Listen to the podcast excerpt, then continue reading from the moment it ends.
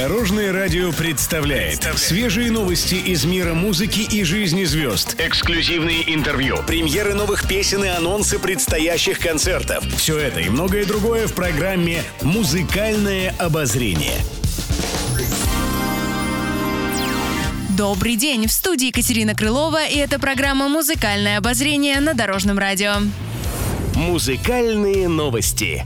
Певица Слава в активном поиске. Недавно артистка поделилась с поклонниками неожиданной новостью. Она рассталась с бизнесменом Анатолием Данилецким. Пара была вместе на протяжении 18 лет. Однако отношения все-таки дали трещину. Об этом Слава рассказала в своих социальных сетях. Причину разрыва она не озвучила, потому что в их жизни было много хорошего. Однако уточнила, что последние два года были трудными. Отношения становились все хуже. И хоть певице трудно пережить разрыв, медлить с поиском нового партнера она не стала. Говорит, она такая красивая, прекрасная и талантливая, готова к новым отношениям, чтобы в Новый год вступить уже обновленный. Рассказала артистка и о критериях для кандидатов.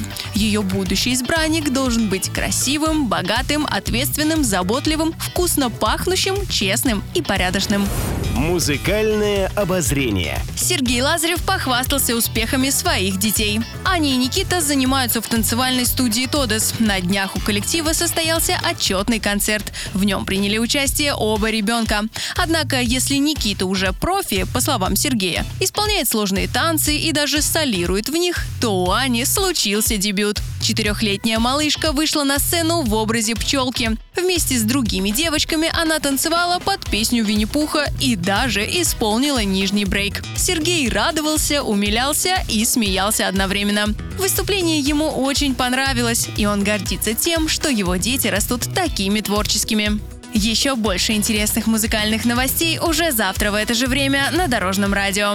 С вами была Екатерина Крылова, Дорожное радио «Вместе в пути». Будьте в курсе всех музыкальных событий. Слушайте «Музыкальное обозрение» каждый день в 15.30 только на Дорожном радио.